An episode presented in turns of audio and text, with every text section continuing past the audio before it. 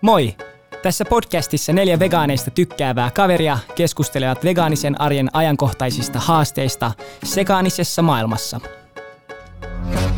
Tänään meillä on aika spessu jakso luvassa, nimittäin meillä on tänään podcastissa vieraana näyttelijä ja laulaja Anna Airola.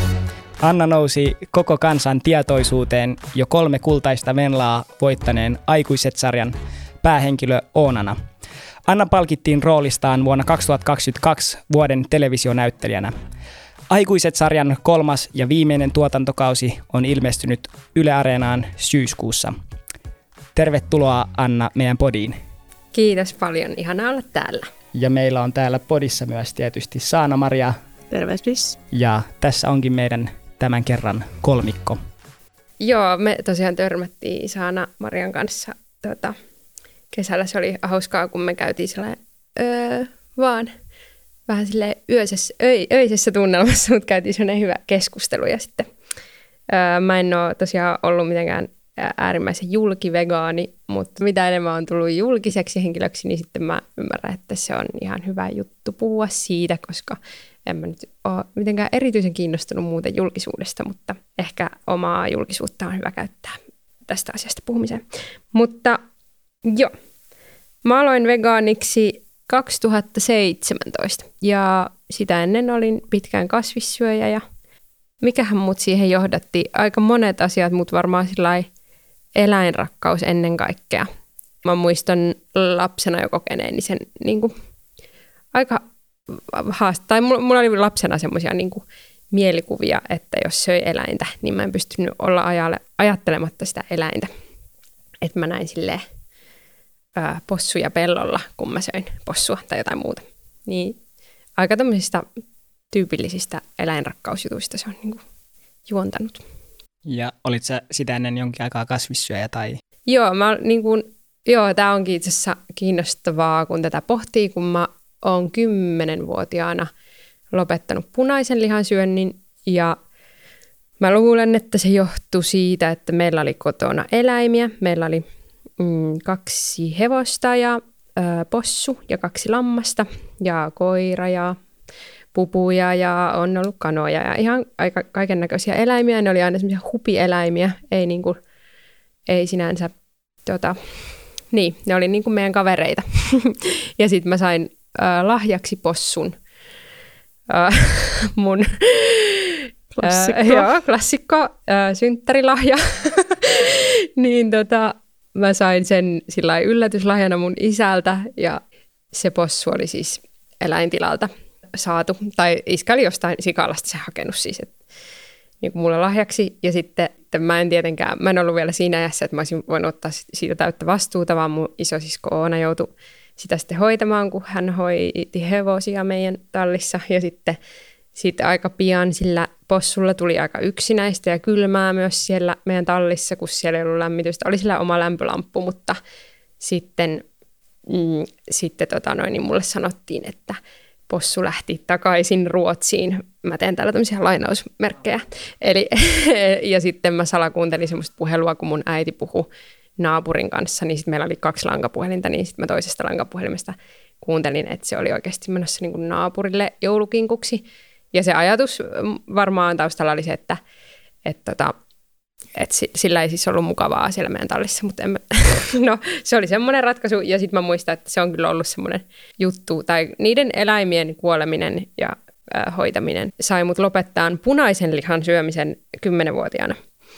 Ja se onkin, nyt mulla alkaa runasuoni synkkiä.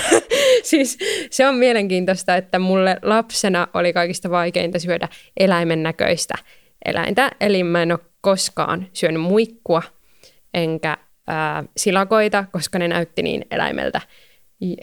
Ja sitten mä helpommin söin vaikka lohta, joka silleen nostetaan lautaselle niin, että se on vaan punaista mössöä, eikä siinä ole sitä nahkaa tai ruotoja.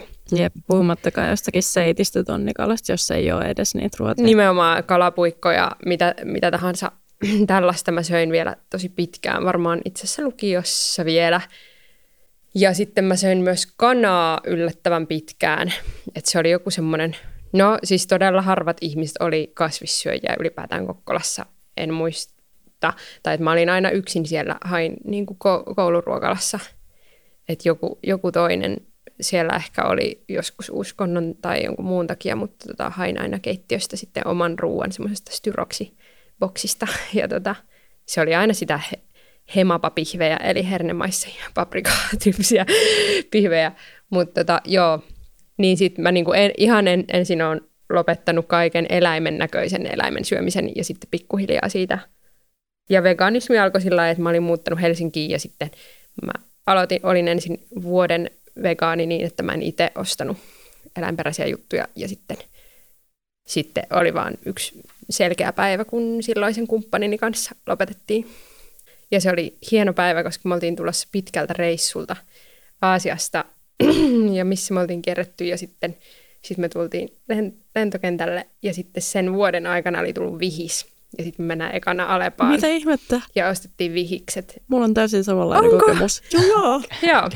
Nice. Ja sitten me oltiin silleen, että nyt tää on ihanaa ja helppoa. Ja koska lentokentän Alepassa oli vihiksi. Joo. Ja on varmaan vieläkin. Kyllä. Mutta siis hitto. On hauskaa. Mutta siis tässä sun kertomuksessa on kyllä 3 tosi sellaista mun mielestä perinteistä juttua. Että se, että maakunnassa lapsi saa lemmikiksi teuraaksi päätyvän eläimen, mikä herättää sen niinku ajatuksen siitä. Sitten se, että lopetetaan sellaisen lihan syöminen tai koetaan ällöttäväksi sellaisen lihan syöminen, joka muistuttaa nimenomaisesti sitä, mitä se on itsessään. Ja sitten toi helsinkiläisyys tai kaupunkilaisuus, jolloin tavallaan se sun valikoima kasvaa, että jopa siellä lentokentän Alepassa niin on se niinku vegaaninen versio. Kyllä. Niin ehkä olisi mielenkiintoista, että tosi usein mitä vegaanit kuulee on, että tämä on kaupunkilaisten juttu ja maalla kaikki ymmärtää, että eläintuotanto on normaalia ja osa sitä arkea tai jotenkin sitä business as usual meininkiä, että sitä ei kyseenalaisteta muka maalla. Mutta jos me katsotaan just vaikka Elisa Aaltolaa ja monia muita tosi niin kuin vahvoja vegaaneja, niin kuin säkin oot vegaani, niin monilla on just se aika vahva eläinkokemus siellä taustalla. Meidänkin Viral Vegans-yhteisössä on paljon ihmisiä, ketkä on viettänyt maatiloilla aikaa ja näin poispäin, niin oot sä törmännyt tällaiseen vähän niin kuin vastakkainasetteluun, että aina kaikki vegaanit olisi kaupungeissa kasvaneita ja ne on jotenkin niin kuin, ne ei tiedä mitä eläintuotanto on ja ne on jotenkin vieraantunut ja siksi ne ei syö eläimiä. Että. Joo, jonkin verran semmoista niin kuin entäs soija tyyppistä niin kuin juttua siihen törmään edelleen vaikka, jos, tai on törmännyt. Ja toki no joo, mutta varmaan lapsuudessa mun mielestä niinku kasvissyöjät oli niinku cooleja, vaikka mä en niinku niitä siis tiennyt juurikaan, mutta sitten niinku monessa muussakin niin mä otin vaikutteita mun isosiskoilta ja sitten yksi mun isosiskoista oli kasvissyöjä ja tykkäsi PMMPstä ja sitten mä olin silleen, että mä haluan olla niinku Laura ja sitten mä aloin kuuntelemaan PMMPtä ja olin silleen, että mäkin haluan olla kasvissyöjä. Ja sitten mun pikkuvelikin oli silleen, se oli tosi pieni silloin, varmaan tai 8-vuotias, mutta se oli silleen, mäkin haluan olla kasvissyöjä. Ja sitten se oli kasvissyöjä, joka syö nakkeja ja lihapullia. Okay. Mutta silleen, että se oli semmoinen niinku cool juttu silloin. Tai kyllä mä ajattelin, mutta siinä on toki myös semmoista, niinku, varmaan semmoista eetosta siitä, että haluan pois tästä junttilasta ja niinku, että... Että ehkä siinä oli semmoista haavetta semmoisesta kaupunkilaisuudesta just joka... PMMP kuvasti sitä kaupunkilaisuutta ja sitten sun oli niin. Se kasvissyönti oli pääsy sinne. Niin, mutta joo kyllä siihen varmaan jonnin verran törmää ja just sillain mummilassa vaikka aina niinku oli hirven lihaa. Ja sitten se oli mulle niinku just kaikista oudoin juttu, koska tavallaan muille lihoille oli aina joku nimi, että on joku kalapuikko ja nuketti ja jotain. Ja sitten niinku, sit mummilassa oli semmoisia raavaita ukkeleita, jotka tuli sillä lailla, Pohjois-Pohjanmaalla siis, jotka tuli sillä lailla, että nyt söstetään hirvenlihaa. Ja sitten niinku hirvenliha oli vaan, niinku, että sen vaan lapsen mieli yhdistää, eli se eläin, joka usein juoksee tien yli. Että mitä, miksi sitä niinku syödään. Ja sitten mulle niinku yritettiin sitä tyrkyttää ja sitten...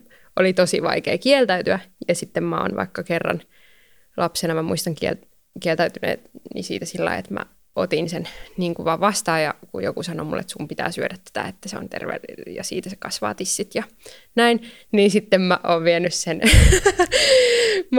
sen, niin kuin, ottanut sen hirvenlihapalan ja sitten mä kiipesin niin kuin mummin sängyn yläpuolella, tai siinä oli sellainen niin kuin, kamiina, tai sinne tuli siellä, ja siinä päällä oli sellainen kuivakukka maljakko, missä oli sellaisia muovikukkia, niin sitten mä pudotin se sinne, se hirvenlihapalan niin kuin salaa. Jäynä. Mä en tiedä, se olisi siellä varmaan vieläkin. No mä just mietin, että voisi ajatella, että jää kiinni jossakin vaiheessa, mutta ei. Niin joo. Ehkä, tai mä itse olen ryhtynyt vegaaniksi 19-vuotiaana, säkin aikuisuudella, niin se on varmaan aika erilainen kokemus. Että varmasti sä olisit 10-vuotiaana ryhtynyt vegaaniksi, jos sä olisit tiennyt kaiken, mutta minkälainen oli sun niin kuin lapsuuden kokemus? Vähän niin kuin esiaste vegaanina tai sillä tiedolla, mitä sä tiesit. No just tähän tavallaan samaan juttuun liittyy se, että vaikka mä niin kuin kävin laittaa sen hirvenlihapalan sinne maljakkoon, niin siitä huolimatta mä oon heti sen jälkeen syönyt jotain kinkkuananaspizzaa niin kuin mummilla, koska ei se tuntunut niin. Se oli vaan musta aivan mahtavaa, että aina kun meni mummille yötä, niin siellä oli niinku saarioisten roiskeläppäpitsoja ja jaffaa. Et mummi ei ollut semmoinen niinku pullantuoksuinen mummi, vaan semmoinen, niinku, että vittu jes, täällä saa eineksiä. niin sitten tavallaan, että se ristiriita vaan siinä, että lapsen mieli ei ymmärrä sitä. Mä en niinku tajunnut sitä. Voiko vielä kysyä, että minä vuonna sä oot syntynyt, niin pystyy hahmottaa tämän? Joo, mä oon siis syntynyt 1994, eli olen 28-vuotias. Eli ja 2004 ryhdyit niin kuin, just kasvis. Mä muistaakseni niin olin 3. luokalla, ja. Kun mä aloin, lopetin punaisen lihan syönnin. Mutta ja sitten vegaaniksi siis 2017, eli 22-vuotiaana vai? Ja. Jotain, joo. Haluatko vielä kertoa, että mikä oli se niin kuin... oliko se vaan, että sä näit vihiksen kaupassa, että nyt ryhdyn vegaaniksi, vai oliko siinä joku prosessi ollut taustalla? Ei, sitä ennen oli kyllä prosessi sillä lailla, että mä olin niinku vuoden just niinku ollut kotivegaani. Ja sitten mä vaan olin sillä, että no nyt ei ole kyllä enää vaan mitään, että miksi mä söisin mitään, kun ei mun niinku tarvitse, että se alkoi olemaan siinä kohtaa just tosi helppoa, kun tuli kaikki kaurakermat ja nämä niinku oli sillä lailla tosi helposti saatavilla, niin semmoinen aika luonnollinen siirtymä. Ja niin mikä olisi sun viesti, tai ehkä se, kun me paljon puhutaan veganismista, itsekin tekee aktivismi, niin aika moni on jotenkin ehkä jäänyt jumiin siihen, että joko ne on kasvissyöjiä tai just arkivegaaneja tai kotivegaaneja, ja tuliko sulla jonkinnäköinen totaalinen eläinoikeusherääminen, tai miten sä kannustaisit ihmisiä, jotka on vähän niin kuin siinä tilanteessa, missä sä olit ehkä jonkin aikaa? Ainakin tosi paljon kuulee sitä, että en voi luopua juustosta, niin sitten... Kyllä siitä voi luopua. Siitä voi luopua, vaan että mullekin, mä muistan, että olihan se niin kuin makutottumuksena semmoinen, että mä muistan, että kun mä aloin vegaaniksi, niin tosi paljon alkuun söin jotain oliiveja ja aurinko kuivattua tomaattia ja kaikkea sellaista niin kuin pientä suolasta. Ja sitten nyt en mä osaa kaivata juustoa niin kuin yhtään, että se vaan siirtyi se ajatus, se sama mielikuva, mitä mulla oli lihaa syödessä niin kuin jostain eläimestä, niin se siirtyi niin kuin juuston syömiseen yhtä lailla, että ei se ole niin kuin mitenkään erillinen mielikuva. Mutta onko sulla ollut tällaisia mitään niin kuin Dominion, Earthlings tai tällaisia, ootko sä kattonut mitään niin kuin shokeraavia dokumentteja eläintuotannosta, mikä olisi vaikuttanut sun siihen? En itse asiassa, tosi vähän. Okay. Mä en ole niin kuin... Et se on ollut tällaisella intellektuellisella tasolla se herääminen? Joo, mä en muista saaneen mitään semmoista... Niin kuin... Että en ole hirveästi kattonut. Joo, ei. Sen mä muistan, että joskus käänteen tekevä oli semmoinen Can Dreams, semmoinen dokkari. Mä oon tainnut kuulla. Kertooko se tästä? Se vähän? Kertoo tästä ruokapurkin niin kuin ketjusta. Ruokapurkiksi. Joku, mä en edes muista, mitä siinä ruokapurkissa on, mutta se oli ainakin aikoinaan tosi vaikuttava myös ihmisistä, jotka on niillä tehtailla töissä. Välillä mä silti myös huomioin, että varsinkin tällaiset vegaanit, jotka on jo jonkin aikaa ollut vegaaneja tavallaan ennen kuin se valtavirtaistunut tieto on ollut saatavilla asioista, niin on aika usein just herkistynyt jo varhaisessa vaiheessa just jollekin tuollaiselle eläinkohtaamiselle tai muuten sitten vaan voi olla, en tee susta niin kuin oletuksia, kun ei nyt niin hyvin tunneta, mutta siis se, että ainakin itse tiedän, että on aika sensitiivi Ja sitten sellainen tietyn tyyppinen herkkyys. Ja sitten tavallaan myös mahdollisuus siihen, että aikuistuessa sulta ei viedä sitä. Jolloin sä et tavallaan mene mukaan siihen sosiaaliseen malliin, mihin sisällytetään se eläinten syöminen, jota niin kuin yhteiskunta tuttaa. Joo, varmasti. On kyllä sillain, joo, olen siinä mielessä jotenkin herkkä, mutta en mä tiedä, mikä sitten on vaikuttanut siihen. Varmaan, joo, se on ollut mulle aina aika helppoa kuitenkin, että mulle en mä sen jälkeen, kun mä niin kuin aloin vegaaniksi, niin en mä kyllä oikeasti ole niin kuin ikävöinyt mitään asioita. Ja sitten se ei tarkoita niin, että kaikilla se menisi niin, että yritän myös harjoittaa sellaista armoa, että se kaikilla se ei ole vaan samanlainen, eikä kaikkia kiinnosta eläinten kipu esimerkiksi. Että mä huomaan, että aina silloin tällöin, kun tästä keskustelee jonkun vaikka sekasyön kanssa, niin mä ymmärrän, että jollekin se ei ole niin kuin niin tärkeä asia, niin sekin on jotenkin muistettava. Joo, me itse asiassa ollaan puhuttu tästä kanssa, koska siis se, että jotenkin omassa kuplassa sitä on vähän vaikea välillä ymmärtää, että kun niin kuin täytyy ottaa huomioon se fakta, että on olemassa ihan niin kuin valtava määrä väestöä, jota ei kiinnosta. Mm. Tai siis se, että kaikki just sanoo, että arvostaa tai pitää eläimistä näin, mutta että onko se niin kuin pelkkää sanahelinää, tai siis kun se on sitä sanahelinää, niin sitten ei myöskään voi vaatia, että jokainen tekisi yksilönä sen valinnan ilman sitä ulkopuolista ohjailua siihen. Niin, joo, toi on tietysti varmasti se sydäntä murskaava juttu, että osa ihmistä ei vaan niin kuin millään tavalla ole kiinnostuneet siitä. Ja jotenkin, että eläin on niin toiseutettu, että ehkä sulla oli etuoikeus sit tuntea paljon eläimiä, jotka sitten on avannut sun sydämen jollain tasolla, näkee ne yksilöinä. Niin. Ja ehkä olisi kiva kuulla, onko sun lapsuudesta joku sellainen eläintarina, minkä sä haluaisit jakaa, tai joku niin kuin sellainen story. Kyllä me niin kuin, että oli paljon rakkaita eläimiä ja sitten näki niiden aina sen elämänkaaren. Et siis meillä oli vaikka 2 lammasta ja toinen niistä puski pääkallonsa halki. Se siis niin kuin, ne oli meillä aika vapaana vaan pihalla ja sitten se niin kuin tykkäsi puskea. Se oli sellainen pikkuinen pässi. Ja sellainen tulisielu. Ja sitten se niinku, mä en tiedä, se niinku sillä, sit se oli eräänä päivänä vaan kun äiti oli tullut töistä, niin se oli niinku, siis, miten se sanotaan, ei liikkunut siis. Koomassa vähän tai sellaisessa niinku halvaantunut, joo. Ja sitten se piti niinku tappaa. Ja sitten mä muistan, että se oli kyllä niinku traaginen päätös. Mutta sitten niin kuin tietenkin meidän äiti niin kuin käytännön ihmisenä oli silleen, että nyt tämä pitää niin kuin syödä. Ja me ei tietenkään kukaan haluttu syödä sitä meidän perheestä, mutta äiti teki sen, niin kuin, tai äiti ja iskä jotenkin teki siitä rosvopaisti. Että me kaivettiin siis kuoppamaahan ja sitten kaikki naapurit ja kaverit tuli sinne syömään. Mutta mä muistan, että se oli kyllä raju juttu.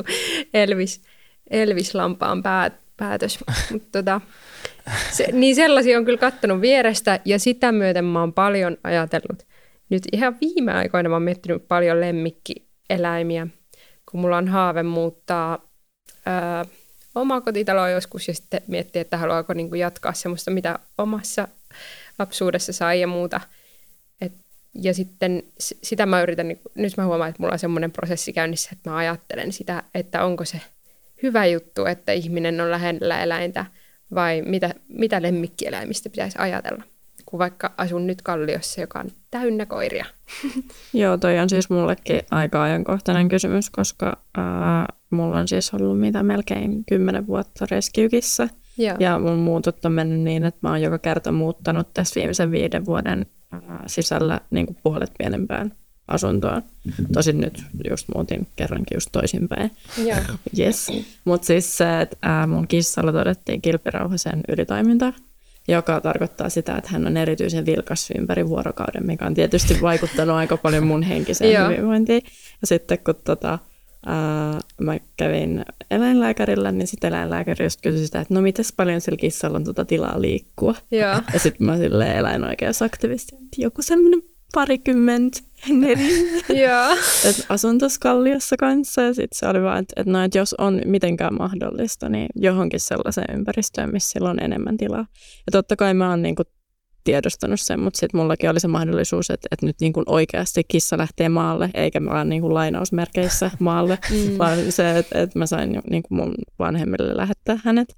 Mutta kyllä niinku ton prosessin kautta jotenkin on tullut tosi selkeästi ainakin itsellä se kokemus, että niin kuin ei enää, että ei se, vaikka kissa on tietysti lajina semmoinen, joka ei pärjää suomalaisessa luonnossa, ja varsinkin sitten vielä niin kuin ihmisen syystä ylipäätään siellä luonnossa, niin en mä silti, että tavallaan en mäkään silloin, kun mä aloin vegaaniksi, mä tavallaan myös rupesin mun kissan kautta, että oli siinä monta muutakin prosessia samanaikaisesti, mutta se, että kun ymmärsin sen, että miten joku on voinut niin kuin tämän yksilön jättää sinne metsään jäätymään ja sitten miettiä sitä omaa ruokaansa silleen, että tässä saattaa olla joku niin kuin yhtäläisyys, mutta silti jotenkin sellainen fiilis, että ei mun niin kuin lemmikin omistajan, mutta siis haltijan elämänvaihe oli kyllä tässä, että ei se ei vaan tunnu oikealta.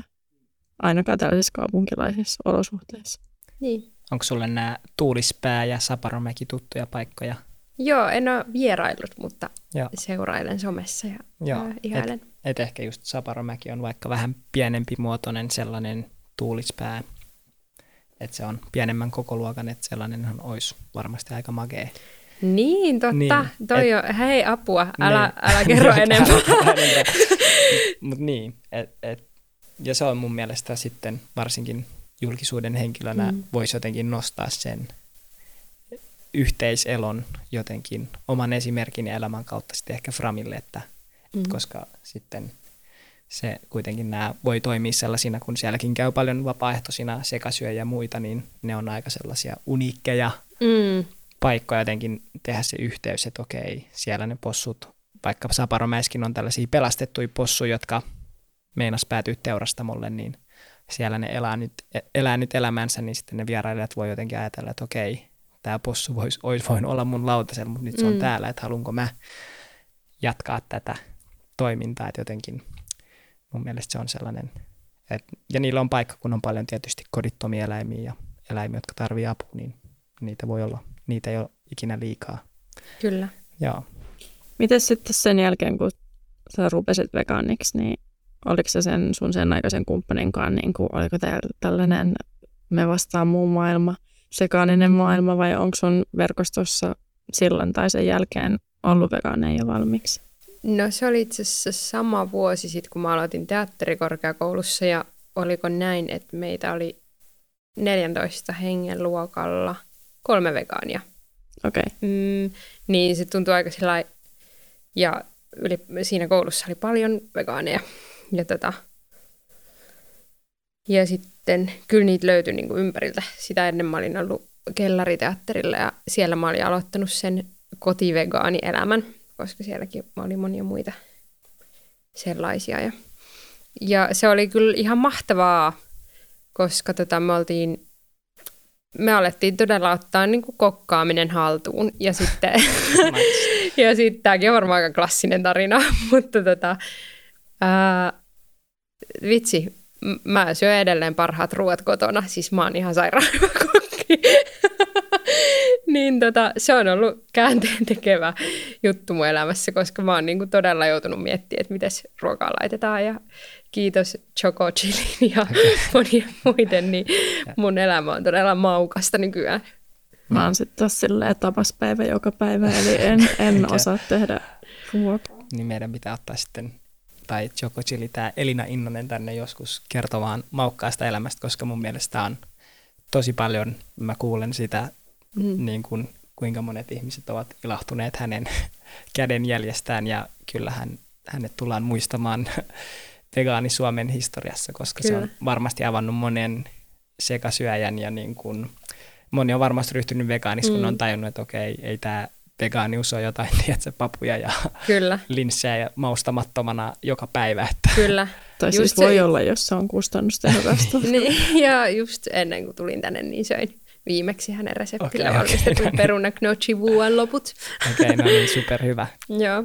Ja ehkä olisi nyt kiva kuulla, että niin jos haluat kertoa sun perheestä, että miten sä niin kun diilaat sun perheen kanssa, että onko joku heistä vegaani ja miten se tulee esille. Ja sitten kun teillä on kuitenkin, tai ehkä tämä monesti mietityttää, kun me kaikki ollaan kasvettu jonkinnäköisissä perheissä ja osalla on sisaruksia ja toisilla ei, mutta jotenkin se välillä voi tuntua tosi turhauttavalta, että me ollaan aika jaettu se yhteinen todellisuus ja silti osa perheenjäsenistä, vaikka ei ole vegaaneja, toiset on, niin mikä on sun kohdalla tämä tilanne ja miten sä diilaat senkaan?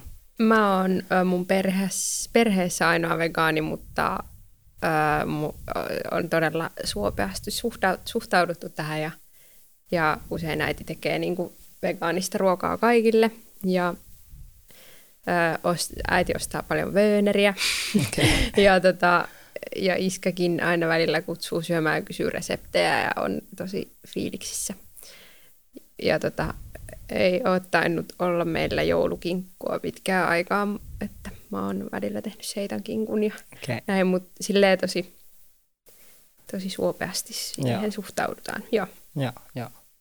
Tekeekö sitten kipeää välillä, tai että ne ei kuitenkaan ole vegaaneja, vaan ootko sä sitten jotenkin hyväksynyt sen, että no ehkä siihen on tottunut vähän jotenkin kaikkialla, niin ei. Ei. Ehkä mua, siis sama missä liikkuu, tämä ei nyt liity pelkästään perheeseen, mutta usein kun tuolla pyörii, niin sitten mä oon itse asiassa kyllä, jouluisin on niinku raskainta ollut usein se niinku hössötys siitä, että tässä on tämä kauramaito ja tässä on nyt tämä, tässä ei ole. Ja sitten itse tavallaan haluaisi, että vaikka kotona on tottunut siihen, että siis omassa kotona on tottunut siihen, että ruokailu ei ole mikään niinku juttu, että se ei ole silleen, että no niin, tässä mulla on nyt tämä vegaaninen aamupala. Niin sitten tavallaan joulut on tosi usein siihen, että se katse, niinku kääntyy tosi paljon muuhun ja että onhan mulla kaikki hyvin ja kaikkea. Ja sit mä oon niinku väsynyt siitä huomiosta, vaikka kaikki tarkoittavat hyvää. Ihan sama missä niin kuin ollaan, niin sitten tavallaan aina kun on ei-vegaanien kanssa syömässä, niin ihmiset on silleen, niin toi olikin tosiaan vegaanista. Ja sitten silleen, joo, mä nyt vaan silleen syön. Toi on hauska, koska mä siis ihan hiljattain sain tällaisessa tilanteessa sen kommentin, että niin kuin sä haluut aina olla tuossa valokeilassa. Ja sitten mä niin kuin olin silleen, että don't you know me at all, että se on ehkä mun niin kuin biggest issue, että mulla on niin kuin kyllä sanottavaa, mutta mä en nimenomaisesti halua olla siellä valokeilassa. Silleen, että sä voit tehdä tästä ruokavalinnasta nyt niin kuin oikeasti tällaista asiaa. Ja sitten just toi oli niin hyvä, että metkö sä aamulla ottaa sitä kahvia silleen, tässä on muuten mun aamukahvi vegaanisena.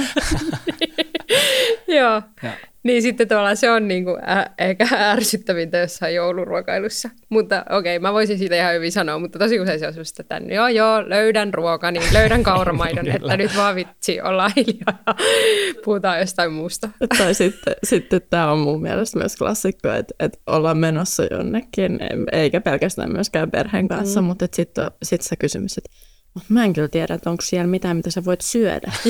Sillä, että eiköhän siellä ole jotain, mitä mä voin syödä.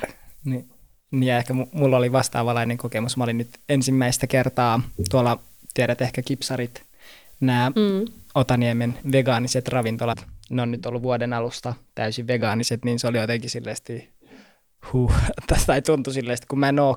Tää oli eka kerta Suomessa, kun mä oon täysin vegaanisessa ravintolassa, niin tiedät sä, opiskelijaravintolassa, niin se oli jotenkin sellainen, että okei, täällä olen turvassa ja mun ei tarvitse, kun joka kerta tuntuu, että kun menee ravintolaan, niin siellä voi tulla ihan mitä vaan yllätyksiä, että okei, nyt vahingossa tuohon mennyt hunajaa ja että jotenkin niin. Tai niin, tähänhän me pyrimme myös, että maailma olisi vegaaninen tulevaisuudessa, niin se on se tavoite, että nämä on tällaisia niin, kivoja juttuja ja tietysti kaikkien meidän kodit on vegaanisia, niin siellä voi olla aina niin kuin chillisti, että toisin kuin sitten sekasyöjien kotona.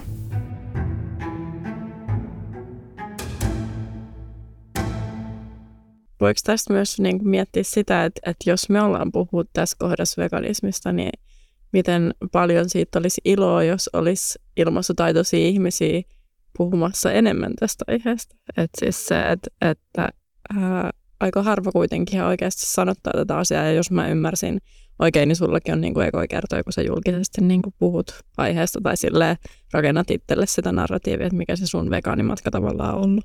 Kyllä, ehdottomasti tämä on varmaan aika kertaa. Mä oon niin kuin aina välillä Instagramissa, mä oon semmoinen niin kuin on-off Instagrammaaja, että mä välillä niin kuin poistan sen ja sitten välillä mä lataan sen ja sitten mä suollaan sinne jotain ja sitten välillä mä oon ollut siellä silleen jotain ihan raivo-vegaanijuttujakin huudellut ja sitten välillä en ollenkaan. Että mulla ei ole silleen ollut mitään linjaa, mutta tämä on ehdottomasti eka kerta, kun mä siitä tälleen oikein asioikseni puhun jossain julkisesti. Mm. Ja täytyy sanoa, että mä jännitti ihan hirveästi, koska en mä tiedä, miksi mä jännitti. Mutta mulla tuli heti semmoinen huijarisyndrooma, että mä olin kotona ja sitten mä olin silleen, ei vittu, mullahan tää villahuivi, että mä en oo vegaani. Ja sitten mä niinku googlasin jotain. Mä siis oikeasti tänään, ennen kuin mä tulin tänne, niin mä googlasin silleen Joaquin Phoenix vegan interview. Ja sitten mä olin silleen, ei vittu, miksi mä en ole alkanut 3-vuotiaana vegaaniksi ja miksi mä en ole tuolla Los Angelesissa jonkun petan jossain silleen heilumassa jotain. Että onko mä tää niinku Suomi-versio, näätänen tyyppi, jolla on kuitenkin vanhat nahkakengät kotona.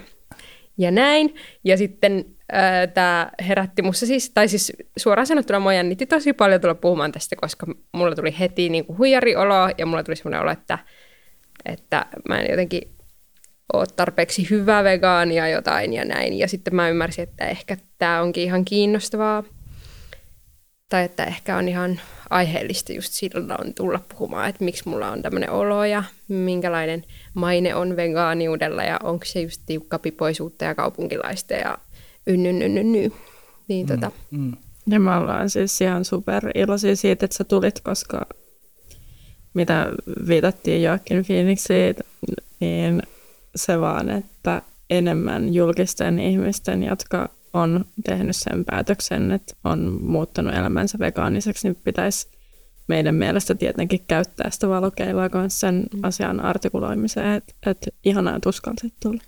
Joo. Ja sitten meillä on ehkä myös itse reflektoinnin paikka, että ollaanko me jotenkin niin tiukkiksi. Ei, en mä usko, mutta tästä tämä on mun mielestä, tai että se on ollut jollain tapaa tietenkin mun oma päätös ja se liittyy ehkä mun luonteeseen, joka on todella semmoinen niinku en ole kauhean hyökkäävä tyyppi sit kuitenkaan, että mä oon aika peloissani muiden tunteista ja usein niinku jännitän, mitä muut musta ajattelee ja muuta, niin mä oon niinku tosi kauan mennyt semmoisella fiiliksellä, että ai kun kivalta näyttää toi sun possun kyljys, siis tyyppisesti. Tai siis, että mä oon niinku todella niinku kiltti vegaani. Siis, että jos on joku tämmöinen jana, niin mä oon todellakin siellä päässä, joka on aivan superymmärtävä. Ja sitten hiljattain mä olen alkanut ihailemaan enemmän semmoista jämptiä meininkiä, koska mä oon ehkä huomannut myös, että sitten mun käytöksellä ei ehkä ole ollut niin paljon vaikutusta ja näin. Niin sitten mä en ole niinku vielä tullut mihinkään tuloksen siitä, että mikä olisi tehokkain tapa. Koska yksinkertaisesti asia on niin, että mä haluaisin, että maailmassa olisi paljon vegaaneja ja ihmiset, mahdollisimman moni ihminen olisi vegaani. Niin sit mä en ole niinku, ja mä oon yrittänyt todella lempein keinoin sitä. Ja mä en ole lopulta tullut siihen tulokseen, että mikä olisi niinku paras. Että sit mä oon vaikka ihaillut teissä niinku semmoista ytimekkäämpää meininkiä. Ja sitten nyt mä oon lopulta ehkä tulossa siihen tulokseen, että ehkä ihmisiä on todella paljon erilaisia ja myös vegaaneja on todella paljon erilaisia, niin ehkä sitten olisi hyvä, että mahdollisimman monin eri keinoin me yritetään kalastella lisää vegaaneja maailmaan. Ja mahdollisimman monen tyyppisten ihmisten kautta, koska just se, että täytyy olla erilaisia persoonia, joihin samaistua ja joita niin kuin tavallaan ottaa esikuvakseen. Niinpä. Et ei ole missään tapauksessa mitään yhtä niin kuin oikeat keinoja ja se, että toi kiltteyspointti on kyllä hyvä, että jos on semmoinen ihminen, että välttää konflikteja, minkä mä uskon, että tavallaan on ihan evolutionaarisestikin sisäänrakennettu ihmisyyteen, että niin kuin konflikteja kannattaa välttää. Ja onhan tämä siis silleen vähän sosiaalinen itsemurha joissakin tapauksessa. Niin, ja olen mä edelleen, nytkin tässä istuessani olen edelleen kateellinen Joaquin Miten se ees vittu sanotaan se etunimi? Mä en osaa sitäkään. Mä oon huono englannissa, mä oon huono vegaani. Mä en osaa sanoa Joaquinin nimeä. Joaquin Phoenixin. Phoenixille. Mä sanon vaan se sukunimeä. Phoenixille olen edelleen kateellinen. Niin kuin tässäkin istuessani, että kyllä mä niin kuin haluaisin olla niin kuin hän, mutta mä en ole niin kuin hän. Ja mulla on himassa ne nahkakengät, eli mä en ole vegaani. Tai, että on niin kuin tosi silleen, joo. Mun on vaikka sanoa, että mun lapsuuden salasana joka paikka oli Joaquin 123. Niin. Nyt häkkäämään Saana-Marian tilit. Ne on varmaan vaihdettu. Mä toivon. Mä en kehtaa kertoa muomaani. Älkää katsokaa sitä mun jippi.fi maili. Niin, mutta ehkä se jotenkin, ehkä tämä on tällainen niin kuin ajatus, että kuitenkin tämä on päivä, mikä ratkaisee tänään, tai jotenkin tästä päivästä lähtien me voidaan olla rohkeampia. Ja ehkä olisi mielenkiintoista kuulla, kun mä itse, ennen kuin mä ryhdyin tekemään aktivismia, niin mä olin ollut pitkään vegaani, mutta mä suhtauduin vegaaniaktivisteihin jotenkin epäluotettavina ja jotenkin mulla oli paljon ennakkoluuloja, että ne vaan niin kuin levittää propagandaa. Vaikka mä olin itse vegaani, mutta sitten kun mä aloin katsoa Earthling-ediä, mä en tiedä onko tuttu, mutta tällaisia vegaaniaktivisteja, niin jotenkin mun ajatukset muuttu, mutta ehkä me vegaanitkin ollaan sisäistetty aika paljon sitä jotenkin sekasyöjien niin kuin dissausta ja oletuksia, että mitä on olla vegaania, että vegaanit on just ärsyttäviä ja syyllistäviä ja kaupunkilaisia. Niin koet sä, että sä oot jotenkin sisäistänyt jotain niin kuin ehkä ajatuksia, että ulkopuolelta yhteiskunnasta, että jotenkin, että mitä on olla vegaani tai jotenkin? Joo, varmaankin. Ja sitten mä oon siinä mielessä myös itsekäs, että mä aina haluaisin olla jotenkin erilainen, niin sitten mä huomaan, että ehkä senkään takia mä en ole niin kuin, jotenkin julkisesti identifioitunut vegaaniksi, koska se on niin kuin ehkä jotenkin silleen ainakin omassa kuplassa jotenkin mainstream-tapa identifioida itsensä joksikin, niin sitten tavallaan huomaa, että mulla on tosi usein pään sisällä semmoisia menen vastavirtaan henkisiä niin kuin ajatuksia, mikä on ihan typerää ja varmaan vaan ihan yhtä narsistista kuin mikä taas niin kuin ulostulo, mutta mä luulen, että se minkä takia on dissattu, että vegaaneja dissataan, niin sitten vegaanit dissaa takaisin. Tai että siinä on semmoinen niin kuin nokittelujuttu, joka on varmaan myös vaan ihmisluonnolle yhtä luonnollinen kuin sitten joku, liittyy johonkin semmoiseen, että se olispa mulla kavereita ja selviäisinpä hengissä niin kuin lopulta. Niin, kyllä.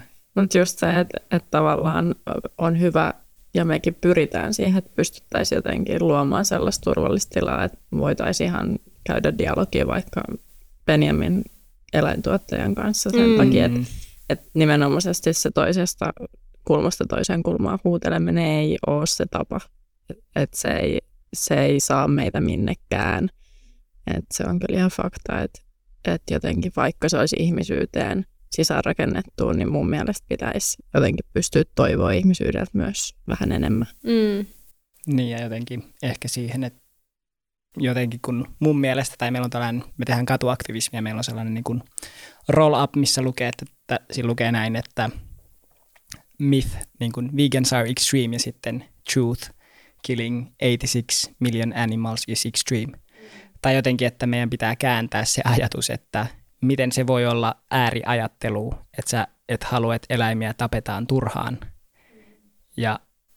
Tai että miten se voi olla ääriajattelu, että mun mielestä se on ääriajattelu, että joku maksaa siitä ja tukee tällaista järjestelmää, missä eläimiä tapetaan suunnattomasti ihan turhaan niin kuin makunautinnon takia, niin jotenkin, että monesti ihan vaan pienet sanotukset ja jotenkin sen narratiivin muuttaminen voi yllättävän paljon niin kuin saada ihmisissä aikaan, kun näitä ei just niin kuin kaiken kiireen keskellä tule ajatelleeksi, että jotenkin mun mielestä just siksi Viral Vegans ja eläinoikeusyhteisöt on tosi oleellinen osa meidän yhteiskuntaa, koska ne vähän niin kuin tuo uuden jotenkin, tiedätkö, diskurssin tähän yhteiskuntaan, että me halutaan tuoda esille se lihanormi, joka olettaa, että eläimet on täällä vaan ihmisten niin kuin makunautintoa ja hupia varten, eikä niillä ole mitään itseisarvoa, että jotenkin nämä on mun mielestä tärkeää jotenkin sanoittaa ja sitten silloin iso voima näillä uusilla keloilla.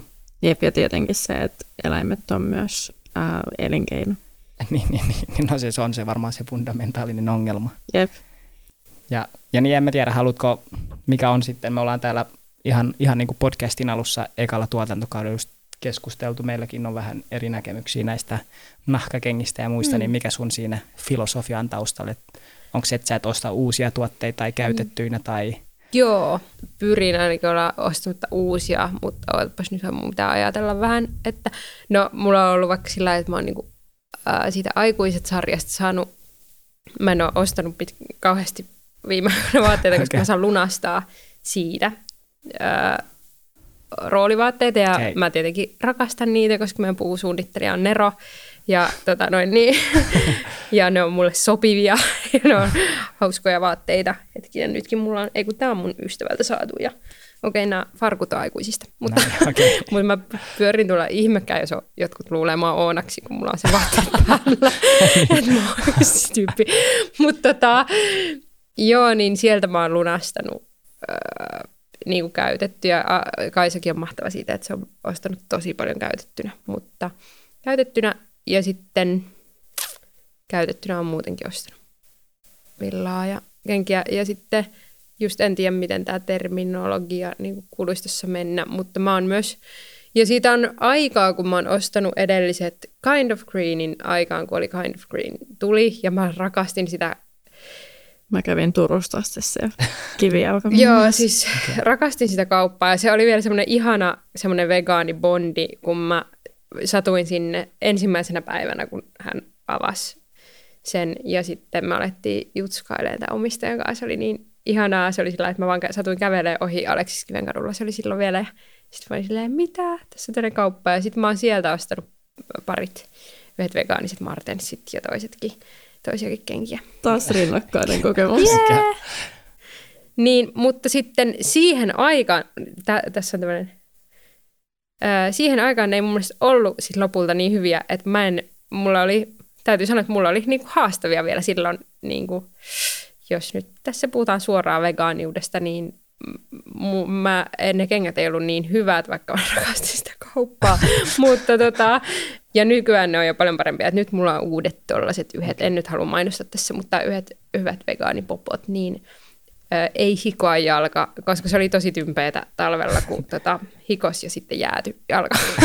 Niin sen takia mä käytin sitten käytettyinen.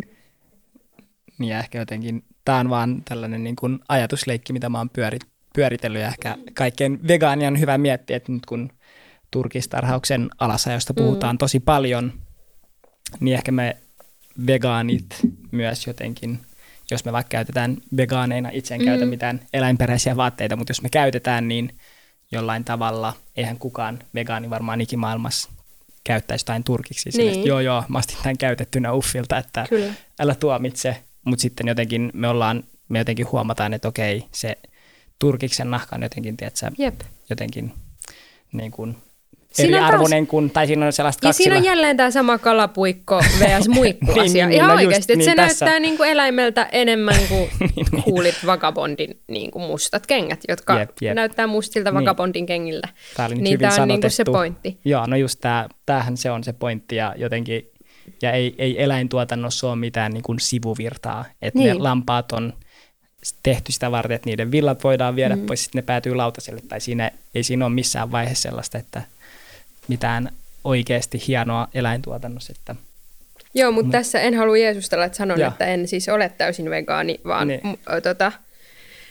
että mulla on tossa vielä, että todella olen aivan prosessissa tämän asian kanssa. Ja tämä on itse asiassa myös juttu, mikä oli...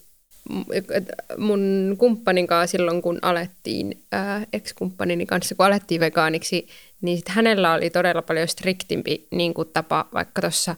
Ja sen takia mä tykkään hänestä valtavasti ihmisenä, että hän on niin kuin sama missä aatteessaan ja hän on ollut paljon niin kuin suorempi kuin minä. Että mä oon vaikka sillai, niin jos puhutaan muista aatteista tai muuta, niin mä oon niin kuin lapsena joskus tajunnut, että okei, kristinusko ei ole mun juttu ja en vaikka mennyt riparille, mutta en toisaalta mennyt protuleirillekään. Mutta mä en ikinä jaksanut dissata uskontoja. Mä en vaan niinku, mä edelleen käyn kirkossa ihan silleen, jos tulee tilanne, niin mulla ei ole semmoista niin semmoista kirkkovastaisuutta, mikä tulee myös varmaan sieltä, että kotona ei ole tuputettu sinänsä mitään, niin sit mulla ei ole tullut semmoista kauhean vahvaa vastareaktioa. Mutta sitten taas mun ex-kumppani oli että mä ihailin taas hänessä sitä, että sit kun mä alettiin vegaaniksi, niin sillä oli ihan sairaan magea okei, tämä on nyt mun mielipide, mutta se oli, silloin se oli aikaa sitten ostanut sellaisen pitkän vihreän ylijäämäkierrätysnahkapaloista valmistetun nahkatakin. Ja sitten se oli silleen, sinä päivänä se oli silleen, että nyt tämä ei ole enää niin kuin cool. Että nyt mä en vaan niin kuin käytä tätä. Ja sitten mä olin silleen, wow, että tosi, ja tämä oli niin kuin vaikka mun ja hänen ero, että sitten, ja että tätä on niin kuin oppinut kyllä läheisiltä tai kaverivegaaneilta myös. Me puhutaan tässä podissa tosi paljon just siitä, että millaisiin outoihin tai haastaviin tilanteisiin ihmiset on veganismin takia päätynyt esimerkiksi just urassaan tai muuten kaveriporukassakin, että aika harvalla meistäkään varmaan on lähipiiri, niin kuin, joka muodostuisi pelkästään vegaaneista, vaikka se tietysti on täällä ehkä mun ja Benjaminin kohdalla nyt aika selkeästi jo niin kuin menossa siihen suuntaan ilmiselvistä syistä. Mutta se, että miten esimerkiksi, jos sä mietit sitä, miten sut on vaikka sarjassa puvustettu, niin onko sä joutunut siellä tekemään sitten niin kuin myönnytyksiä ton asian suhteen vaikka? No en, että itse asiassa, no Oonan ja Artunhan semmoinen aika ykköskaudella, se on niin kuin tosi selkeä ajankuva ja sitten se on se koko sarja, niin sitten ekalla kaudella siinä on ihan joku Dr. Martens läppäkin, niin kuin semmoinen joku kuva, missä näytetään jotain eteistä, mikä on täynnä Martensia, mikä on semmoinen tosi tunnistettava, nyt jo aika vanhentunut kuva, että muoti muuttuu, mutta se oli siihen aikaan hauska vitsi. Ja sitten oli nämä biker, miksikäs niitä sanotaan, vitsi mä oon niin tynnyrissä, mutta joo, biker jacket, niin nehän on, ja Artulla on, ja pukeuduin niihin, enkä ajatellut näyttelijänä, ja olen myös näytellyt syöväni lihaa, enkä oikeasti tietenkään joutunut syömään, mutta oikeasti olen pukeutunut niihin vaatteisiin, että näyttelijänä varmaan kyllä aika paljon tulee eteen tollaisia, mutta se oli myös sillä, että mä oon niinku, aikuisista mun eka iso rooli, ja mulla ei ole niinku todellakaan käsitystä, mihin mä oon ryhtymässä, ja sitten mä muistan vaikka, että yksi sellainen näyttelijä, joka oli kuvauksissa, niin se oli jotenkin mahtavaa, kun mä kuulin vaan sivussa, kun se sanoi maskeeraajalle, että mulle sitten vaan, miten se sanotaan, ne ei ehkä ollut cruelty free, vaan se sanoi ehkä jotenkin luonnonmukaisia meikkejä, vai mitä ne on ne meikit? Kosmetiikka. Luonnonkosmetiikka, ja tyyppisesti näin, ja se ehkä liittyy johonkin ihoasiaan tai johonkin, mä en tiedä mihin se liittyy, mutta siis mä muistan silleen, että että näyttelijä voi tehdä noin. Tai mä kuulin sen siinä vieressä ja mä olin silleen, että vau, että niin tosiaan, että mä voin oikeasti sanoa, että mitä mun naamaan suditaan tai mihin mä haluan pukeutua. Ja sitten mä oon ollut töissä myös Kansallisteatterissa tai työharjoittelussa, ja siellä on puvustaja, lavastaja, kaksikko, jotka on vegaaneja, ja ne niinku puvustaa vegaanisesti muistaakseni. Et mä oon tehnyt siellä vaikka roolin, missä mulla oli just semmoiset Vagabond-henkiset kengät, mutta ne oli niinku tekonahkaa. Ja mä muistan, että se oli niinku siisti juttu huomata, koska ne on tosi usein semmoisia tilanteita, mikä vaatii aika paljon pokkaa, vaikka kuitenkin sanoo. Tai että mäkin olen suht itsevarma ja niin kuin sillai, voisin sanoa, että jokseenkin periaatteellinen ihminen, mutta silti se vaatii aika paljon kuitenkin. Mulla on näyttelijällä on helposti semmoinen olo, että no mut nyt on kutsuttu tänne ja että mun täytyy olla vaan tosi kiitollinen siitä, niin mulla ei ole mitään varaa niin kuin määritellä, mitä mulle puetaan päälle tai muuta, mutta niinhän voisi tosiaan tehdä, ja tämä varmaan seuraava asia mun matkalla, mitä mä aion alkaa ajattelemaan, että pitäisikö semmoista alkaa tekemään itsekin. Puvustaako ne siis koko Kansallisteatterin vegaanisesti vai vaan sut? Heidän juttunsa siis. Okei, se on. Tai niin, tämä on ehkä just hienoa, että, tai tämä on nyt mihin me palataan, että joo, vähän niin kuin miten paljon sit yksilöt voi loppujen lopuksi tehdä. Joo. Ja ehkä tästä pitäisi heidän tiedottaa, jos se on niin kuin julkista tietoa. Mä en tiedä minkä verran. Kyllä mä luulen, että mä en mainitse mut. Mutta joo, hienoa kuitenkin tietysti.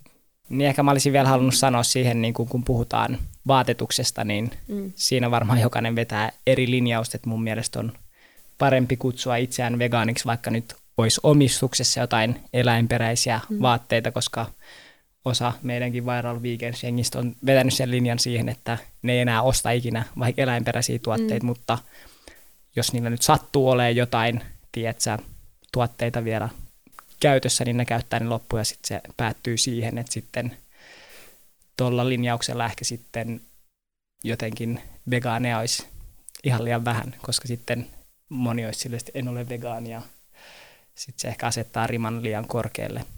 Et varsinkin jos ei enää tue sitä niin kuin aktiivisesti, niin sit se on mun mielestä eri asia kuin se, että koko ajan ostaa uusia eläinperäisiä vaatteita eikä näe siinä mitään eettistä ongelmaa. Ja tietysti jos sit tulee se fiilis, että hei, mä haluan heittää nämä kledjut pois niin kuin sun ex-kumppani teki, niin tietysti sekin on hyvä. Ja ehkä itse tekisin niin, mutta sitten ettei aseta liian korkealle sitä rimaa. Tässä tapauksessa, kun kuitenkin vaatetus on, että se on ostettu ja sä et enää niin kuin välttämättä halua tukea. Mutta ja mun mielestä tuossa, kun tuli vaatettajista keskustelu, niin oli vaan hyvä esimerkki siis se, että ihan alasta riippumatta, jos sä oot vegaani, se kannattaa tuoda esille, koska se, että sitten kun sä menet siihen sun omaan ammattiympäristöön ja sä spottaat sieltä, että okei, täällä on tää tyyppi, jonka kanssa jaat niin kuin todella suuren osan sun maailmankatsomuksesta, niin se, että me pystytään luomaan sitä omaa verkostoa niin kuin alasta riippumatta, että esimerkiksi meilläkin on niin kuin Viral Veganssa just opettajia, jotka niin kuin bondaa keskenään sen takia, koska ne haluaa niin kuin jakaa kokemuksia, niin toi on just hauska kuulla, että jotakin paikkaa voidaan paremmin niin kuin puvustaa vegaanisesti sen takia, että siellä on edes niin kuin pari tyyppiä löytänyt toisensa. Kyllä. Niin ja yksittäisetkin ihmiset voi tehdä yllättävän paljon.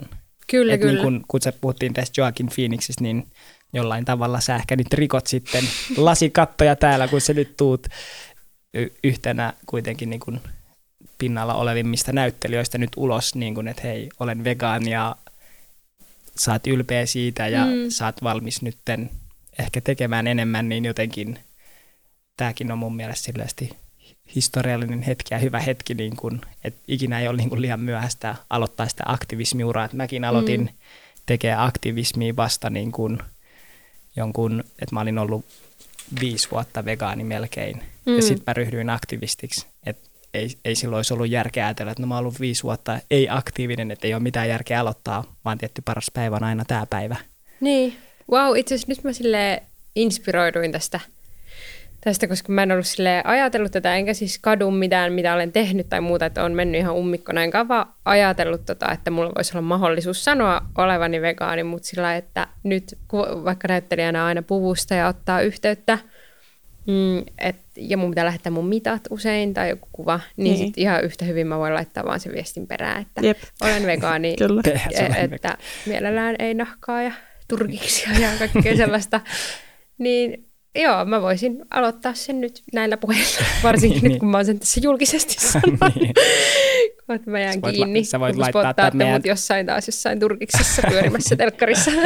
Me joutuu tätä meidän missioksi, mutta siis pakko vielä sanoa tuosta kieltäytymisestä itsestään sosiaalisen konstruktiona. Ja sitten myös mä jotenkin symppaan sitä, että mä näkisin tässä myös vähän niin kuin feminististä problematiikkaa. Että naiset kasvatetaan aika usein niin kuin silleen, että et sä voi mennä minnekään silleen vaatimaan asioita. Että päinvastoin sä oot vähän niin kuin, no sä oot vaan siis performoimassa sitä sun niin kuin naiseuden roolia, jos mietitään vaikka maaseudulla. Niin se, että sä menet naisena silleen, että by the way, mä en syö tätä, mä en syö tätä, mä en syö tota. Ja sitten, että mä en muuten vaikka käytä alkoholia tai kofeiinia. Niin eihän se ei sovi siihen, se rikkoo sen käytösmalliin. Jotenkin mä voisin nähdä tämän vielä, että vaikka naisilla on ehkä helpompi löytää se empatia siihen eläinyksilöön, joka kärsii niissä tuotanto-olosuhteissa, niin se kieltäytyminen saattaa oikeasti olla vähän vaikeampaa, vaikka sitten taas miehillä tietenkin tulee niin kuin nämä maskuliinisuuspaineet ja tulee armeija ja täytyy niin kuin pystyä hankkimaan oma ravintonsa ja pitää mennä sotilaspalvelukseen osoittamaan se, että on kykeneväinen tappamaan, mutta siis silleen, että tuollaisessa puustustilanteessa, että mun mielestä oli loistavaa, kun sä kuvailit just tota, että sit siinä niin kuin maskissa jossakin vaiheessa on silleen, että ai juu niin, että mä voin sanoa tässä, että itse asiassa älä laita tota juttua mun naamalla. Ja toi on kyllä ehkä tosi silleen mielenkiintoinen rajapinta vaan näyttelijänä, että missä kohtaa musta tulee se roolihenkilö ja et sinänsä, joo, tunnistan ton tosi hyviä ja sitten mulla on niin kuin ehdottoman helppoa sanoa, että mä en laita suuhuni, niin kuin, koska aina tulee myös viesti, että tuotannossa on catering-palvelu, mitä syöt, tai että mikä on ruokavalio. Ja siihen aina silleen, ei mitään ongelmaa, paitsi ei allergioita, olen vegaani. Ja sitten se hoituu aina tosi helposti. Mutta sitten, niin kuin, että missä kohtaa mä astun niin kuin, tälleen hauskasti sanottuna hahmon nahkoihin. ja mikä on puvustajan näkemys siitä, että mikä on henkilöhahmon ettäkin onko henkilöhahmo nimenomaan se, joka pukeutuu niihin Martenseihin ja siihen biker-takkiin, mikä vaikka Oonan kohdalla on mun mielestä ymmärrettävää. Mm. Ja tosi silleen, että totta kai se hahmo on tällainen. Niin sitten tavallaan, että missä kohtaa mä teen sen, että sitten mä puenks mä sen takin päälle. Näin, että missä kohtaa mun pitää häivyttää itseni ja olla roolihahmo, niin se on sitten toinen keskustelu ehkä. Tämä itse asiassa olisi ollut mun seuraava kysymys, eli siis se, että kuinka paljon sä koet, että alana vaaditaan sitä, että sun täytyy unohtaa itsesi, koska sun työ on tavallaan olla joku muu, jolloin siihen prosessiin kuuluu se, että sun täytyy pystyä näyttelemään myös jotakin, joka on sun omia arvojen vastaista. Niinpä. Se on, mä en ole niin kuin vaikka ehkä vielä koskaan näytellyt sellaista jotenkin täysin mun omista arvoista, niin kuin sillä oikeasti niin kuin rajusti silleen vastakkaista. Ei ole ollut mitään sellaista.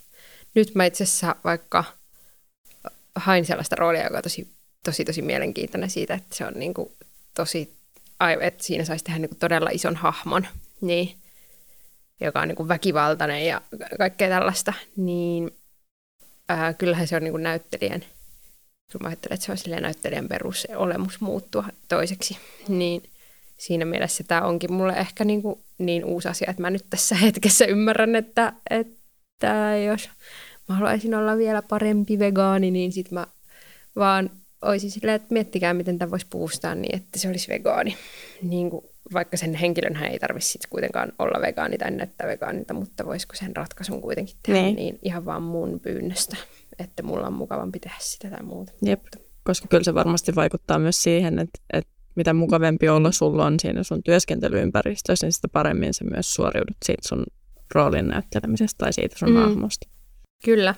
Ja itse asiassa mä kävin hyvän ystävän kanssa ennen kuin mä tulin tänne, puhuin puhelimessa ja sitten viime viikonloppuna vaikutuin yhdestä ystävästä, joka mä olin siis keskustelussa, kun hän niin kuin toistuvasti vaan oli hiljaa, kun joku sekasyöjä sanoi, että perusteli jotain, että en ole vielä vegaani, koska syön vielä kalaa ja jotain ja näin. Niin sitten tosi usein on itse tuossa tilanteessa ja myötä silleen, aivan, kyllä, niin, juu, ymmärrän, se juusto on vaikea juttu ja näin. Ja sitten mä katsoin tätä mun ystävää vierestä, kun se oli vaan kerta kaikkiaan hiljaa, kun tämä ihminen itse puhuu tätä, että no en ole vielä, mutta olen siis menossa sitä kohti ja näin. Ja sitten tämä mun mahtava ystävä on vaan hiljaa niin kauan, kunnes se tyyppi sanoo, että mutta ehdottomasti jonain päivänä haluan olla vegaani. Niin sitten se vaan siihen sanoo tosi lempeästi, joo, suosittelen tosi paljon, se on tosi hyvä idea. Ja siinä ei niinku laisin, no okei, mä en näytellyt tota nyt kovin, mutta se sanoi niinku sen todella lempeästi ja siihen asti hän oli vaan hiljaa. Ja sit mä olin silleen, wow, toi voisi olla mun seuraava askel siihen äkäisempää vegaaniin, että mä oon kerta kaikkiaan vaan hiljaa, enkä silleen kehu sen toisen possuateriaa silleen, ettei sille vaan tuu paha mieli siitä, että mulla on porkkana keitto. Tai silleen, että mulla se on niinku melkein toisinpäin, että mulla on tosi usein epämukavaa sen takia, ettei ihmisille tuu paha mieli siitä, että ne syö lihaa. Ja mun mielestä pitää muistaa, että ei tavallaan jossakin niinku vegaani sisäisessä evoluutiossa seuraava vaihe välttämättä ole se äkäisyys, vaan niinku, ihmisillä pitää puhua niinku sillä kielellä, millä ne itse puhuu. Et mulle esimerkiksi semmoinen äkäinen kommunikointi voi olla niinku hyvinkin tehokasta, koska mulla on niinku sellainen tapa artikuloida joissakin olosuhteissa, että mä luulen, että muuhun esimerkiksi sellainen niin intohimoinen puhe varmasti niinku vaikuttaisi eniten. Mutta sitten just se, että kuten puhuttiin aikaisemmin, että tarvitaan niinku erityylisiä tapoja olla vegaania ja erityylisiä keinoja tavallaan representoida sitä veganismia itsessä. Niin ja ehkä jotenkin, tai tässä kun me keskustellaan, niin tuntuu, että jotenkin se on tosi yleisinhimillistä jotenkin empatisoida sitä vastapuolta, mutta jotenkin sitten kun siinä on, tai tämä on ehkä se valitettavasti, miksi tosi moni ihminen ei vaikka ryhdy vegaaniksi, on se isovanhemmat, vanhemmat, sukulaiset, kaverit. Eli yksi suurimmista syistä, ainakin mun ymmärtääkseni, kun on lukenut jotain juttuja, niin on ne sosiaaliset syyt. Eli ihminen saattaa olla vaikka koko vuoden vegaani, mutta jouluna se tekee jonkun poikkeuksen. Eli jotenkin ehkä tuossa maskeerauksessa, vaatetuksessa, kaikessa siinä, kun on muiden ihmisten kanssa tekemisissä sitten neuvottelee siitä veganismista, niin sulla tulee se jotenkin ehkä se sama fiilis kuin sillä jollain tosi lähellä olevalla vegaanilla, joka kokee jonkun mummolan tilanteen vaikeaksi. Mutta ehkä tässä just Viral Vegans me yhteisönä, vegaaniyhteisönä haluttaisiin just kasvattaa sitä rohkeutta kaikkiin, että hei, eläinten puolustaminen ja niin kuin se, että eläimiä ei saa tappaa, on sellainen asia, mitä meidän pitää oikeasti pitää pinnalla, eikä siinä ole mitään hävettävää. Että jotenkin varmaan monet niin kuin feminismi ja tällaiset liikkeet, vaikka 20-30 vuotta sitten oli ihan samalla lailla tosi niin kuin kiusallisia puhua antirasismista, tai mitkä nyt on pinnalla, mitkä nyt on niin kuin läpilyönyt, niin sä oot ollut varmaan tosi outo lintu silloin, mutta nyt me katsotaan, että ei vitsi, että onneksi oli näitä tyyppejä, jotka piti feminismiä, antirasismia, näitä asioita esillä, ja me ollaan kiitollisia näille, niin samalla tavalla ehkä me ollaan vielä tässä yhteiskunnassa siinä tilanteessa, että vegaanius, eläinten oikeuksien puolustaminen nähdään jonain tiukkapipoisuutena ja jotenkin hankalana juttuna ja hankaloittavana tekijänä, mutta silti mä koen, että meillä on se velvollisuus jotenkin, en mä tiedä, kun tässäkin podcastissa me puretaan näitä aika vaikeita tunteita ja inhimillisiä tunteita, niin sitten kun me ollaan jaettu nämä, niin sitten mä uskon, että kun ihmiset kuuntelee nämä, sitten ne niin kun miettii, että mitkä on ne omassa tilanteessa, omassa elämässä ne tilanteet, että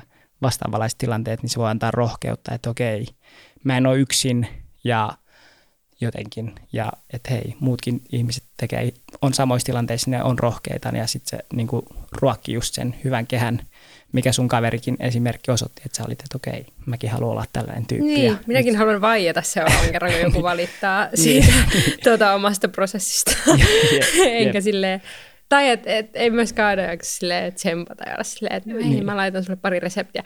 Vaikka toisaalta sekin on ihan mahtavaa. Yksi ystävä on tehnyt myös sen reseptijutun, jonka se on vaan sellaisen doksiin, jonka se on vaan jakanut. Niin, ja mun on pitänyt monena jouluna, ja nyt kun mä sanon sen radioon, niin mä teen se oikeasti, mutta mun on pitänyt tehdä mun perheelle ja ystäville niin kuin lahjaksi reseptikirja, koska kaikki on aina silleen, wow, mitä tässä on, ja vähän tää on hyvää, ja sitten se olisi niin kuin oikeasti paras joululahja, kun mä vaan kokoisin ne reseptit. Joo. Ja siis vaikka välillä tulee sellainen fiilis, että onko täällä omalla tekemisellä niin kuin oikeasti jotain vaikutusta, niin siis se, että mitä mulla on ainakin nyt tullut se kokemus, että mitä mä oon 8. vuosi, kun mä oon vegaani, että tavallaan jos miettii omaa sellaista ystäväpiiriään, sellaisia ihmisiä, jotka on tavallaan sen 8 vuotta pysynyt siinä, niin mulla on ainakin nyt ihan hiljattain tullut se sellainen fiilis, että okei, nyt mä oon niinku tavoittanut täällä mun tekemisellä ne kaikki. Sillä, että se viimeinenkin ihminen siellä, joka on ollut eniten vastahankainen, jonka poikaystävä metsästää ETC, niin on silleen, että hei, nyt mä tajusin tämän jutun. Ja ei missään tapauksessa ole mitenkään siis mistään ymmärryksestä tai älykkyydestä tai koulutuksesta kysymys, vaan siis siitä, että se vaan niinku vie eri ajan. Kyllä, niin siis se, että jos sä sun omassa elämässä tuot sitä asiaa ilmi, niin loppujen lopuksi kaikki, jotka pysyy siinä sun piirissä, niin saa sen saman sanoman kuitenkin. Se viesti menee jossakin kohdassa perille kuitenkin. Niinpä, joo. Tai ainakin halusin uskoa, että silloin kun puhutaan saman sukupolven ihmisistä, että sitten on tietenkin niinku just se, että voiko omia vanhempia en koskaan käännyttää, niin itse en usko pystyväni, mutta... Niin ja meilläkin oli vaikka sen mun ex-kumppanin kanssa... Hassua, että mä koko ajan puhun hänestä, mutta hän liittyy tähän vegaaniuteen, niin, kun meillä oli yhteinen matka, mutta niin me pidettiin vegaaniset häät aikoinaan ennen kuin me oltiin vegaaneja. Niin se oli just tosi niin kuin, kiva juttu vaan sen takia, että tietää, että ne on tulossa paljon sukulaisia ja paljon kavereita ja ystäviä, vaikka me ei oltu silloin edes vegaaneja, niin me ajateltiin vaan, että tämä on kyllä tosi kiva juttu niille muutamille vegaaneille, jotka tulee, että kaikki täällä syö samaa ruokaa, joka on hyvää ruokaa ja se oli tosi kiva. Olen itse ollut samassa tilanteessa taas. Joo, okei. Okay. This is weird. Onko tämä 4. tällaista? Pitääkö tehdä check? Ja sitten niin, siis sukupolvikokemus, onhan aikuisetkin sukupolvikokemus, että siihenhän se niinku aika paljon pohjaa. Että mitä Benjamin on tehnyt jonkun paitahavainnon sieltä, mutta me jo kumottiin tämä teoria itse asiassa. Sä voisit kertoa tästä. Siis semmoinen paita, I love wings. Joka viittaa, tai on semmoinen, että se on kaivannut se ullakolta treffejä varten, kun he on menossa Pesson kanssa syömään wingsejä, ja sitten se on se lapsuuden lempiruoka. se on paniikissa vastannut, kun Pesso kysyy, että mitä sä haluaisit. Apua, spoilaanko mä? Ei, kyllä kaikki, kyllä ihan kaikki, sama, kaikki. Älkää kuunnelko. Niin Pesso kysyy, että mennäänkö treffeille, että mitä sä haluaisit syödä. Ja sitten Oona on silleen, että mä oon huono tekemään päätöksiä. Ja sitten Pesso kysyy, että sano nyt vaan eka sun lapsuuden lempiruokaa. Ja sitten se Oona sanoi, että wingsit. Ja sitten se on tietenkin noloa, koska wingsit on noloja. Mutta sitten ne niinku... Sitten tämä jakso perustuu sille, että ne haluaa mennä syömään wingsia ja Oona laittaa I love wings-paidan ja sitten sulla on tämä love wings, not wings-paita. Ja sitten Benjamin kysyy, että onko tämä niinku I love wings-paita viittaus tähän paitaan tai miten se meni. Ja sitten mä jouduin kumoamaan tämän, koska Aikuiset kuvattiin yli vuosi sitten. Tai tasavuosi sitten ja silloin tätä sun paitaa ei vielä ollut, mutta tässä on tämmöinen hauska, että yhteen sattuma. Joo, ja tää oli hauskaa, koska mä kuulin tästä jaksosta, eli tää on tää I Love Wings-jakso, on toi 3. kausi ja jakso 6, niin mä olin vaan istumassa mun kaverinkaan lounaalla, ja sit sieltä tuli tällainen kokoomuslainen kaupungin valtuutettu Otto Meri paikalle, ja sit se oli silleen, että hei, että teistä on, tai että mun paidasta on intertekstuaalinen viittaus tuolla Aikuiset-sarjassa, ja sitten me jo juhlittiin tätä, että me ollaan tehty jotain oikein, että me ollaan päästy Aikuiset-sarjaan. Mutta se oli hauska, koska mä luulen, että monet, ketkä on katsonut sitä, on sitten jotenkin ehkä ajatellut, että okei tässä, koska jotenkin se tuli kuitenkin aika breikkasi isosti se KFC-keissi, niin tää oli hauska. Ja sitten ehkä kaikista hauskin tällainen niin kuin yhteen sattuma on se, että mä olin viime kesänä mun niin kuin viimeinen tällainen koulupuhe, minkä mä pidin alakoulussa täällä Helsingissä, niin yksi jäbä oli tehnyt sellaisen I Love Wings-paidan. Niin kuin kutosluokkalainen, se tiesi, että mä oon tulossa sinne puhumaan, ja koska kaikki tykkää trollaa, vegaania, niin sit se oli niin kuin, että hahaa, mulla oli tää paita ja sillä oli se paita. Vitsi, niin... mitä rohkea, koska mä muistan, että mä oon kutosluokalla saanut ostaa Ownlista semmoiset punaisen teepaidan, jossa lukee silleen ihan harmaalla silleen, että siinä on muuta kuvaa, mutta siis siinä lukee anarchy. Ja sitten mä muistan, että mä olin jotenkin silleen, että mä haluan laittaa sen koulukuvaan, mutta silti mua vähän hävetti.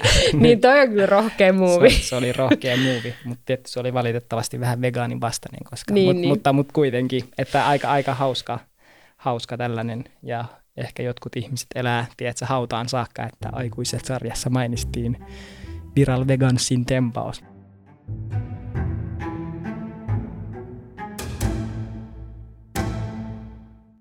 Ehkä olisi mielenkiintoista nyt puhua sit tästä, niin kun sä oot varmaan oletetusti katsonut paljon niin kun elokuvia ja niin kun sarjoja ja telkkaria, niin mikä on sun niin kun näkemys siitä, että miten vegaanit ja veganismi representoidaan niin kun elokuvissa ja TV-sarjoissa? Ja tosi TV-sarjoissa kaikissa, mitä nyt niin kuin, mitä tämä viihdesisältö pitää sisällään. Joo, mä oon oikeasti yllättävän tynnyrissä kasvanut, että mä katon tosi vähän sarjoja. Leffoja katon enemmän ehkä, tai on enemmän perillä, mutta ja yritin ajatella tähän jotain fiksua tänään, ennen kuin mä tulin tänne, että mites tosiaan vegaanit representoidaan varmaan jotenkin aika usein vähän silleen ärsyttävinä tai näsäviisaina tai jotenkin semmoisina, että ne tekee siitä just numeron tai jotakin. Niin, mistä tiedät vegaani, että se aina kertoo, että se on vegaani. Niin, tämän tyyppistä varmaan on, että vähän sama asia kuin, että jos roolihahmo on raskaana, niin sit sitä ei ikinä, niin kuin, se aina pointataan jotenkin, että se liittyy jotenkin silleen siihen hahmoon. Et sen takia Years and Years, ootteko tiennyt sellaista? No okei. Se oli mun mielestä aika fresh. Fresh. Apua, mä oon podcastissa ja sanon fresh.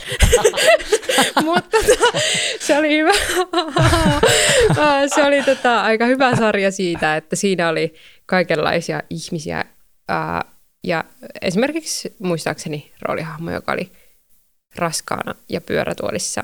Ja se ei liittynyt mitenkään siihen henkilö, siis sillä lailla, että se tulisi huoneeseen ja aina sanoisi, että mä oon pyörätuolissa ja raskaana ja vegaani. Vaan siis se vaan oli se henkilö semmoinen. Ja sitä mä oon itse paljon miettinyt, että mitä jos vaikka jonain päivänä odottaisi vauvaa, niin onko se sitten niin kuin silleen, että sä et voikaan tehdä tätä roolia, koska tämä tyyppi ei ollut kirjoitettu, että se on raskaana. Että ollaan tollaiset jutut, että miksei joku vaan. No, ehkä sitä aika vähän pointataan, että mitä kenenkin lautasella on, mutta olen miettinyt, että miksi sitä aina pitää tuoda sillä jotenkin esiin, mutta en keksinyt mitään muita silleen hyviä vegaanirepresentaatioita tai mä aika vähän kuitenkin sit kattonut. Mä muistin just itse asiassa, että Salatuiselämissä on silloin joskus alkuaikoina, kun oli Sakut ja Miat. Mä en tiedä, mä oon varmaan just niin kuin 4 vuotta sua vanhempi, että mä en tiedä, onko se ollut niin iso juttu. Oli.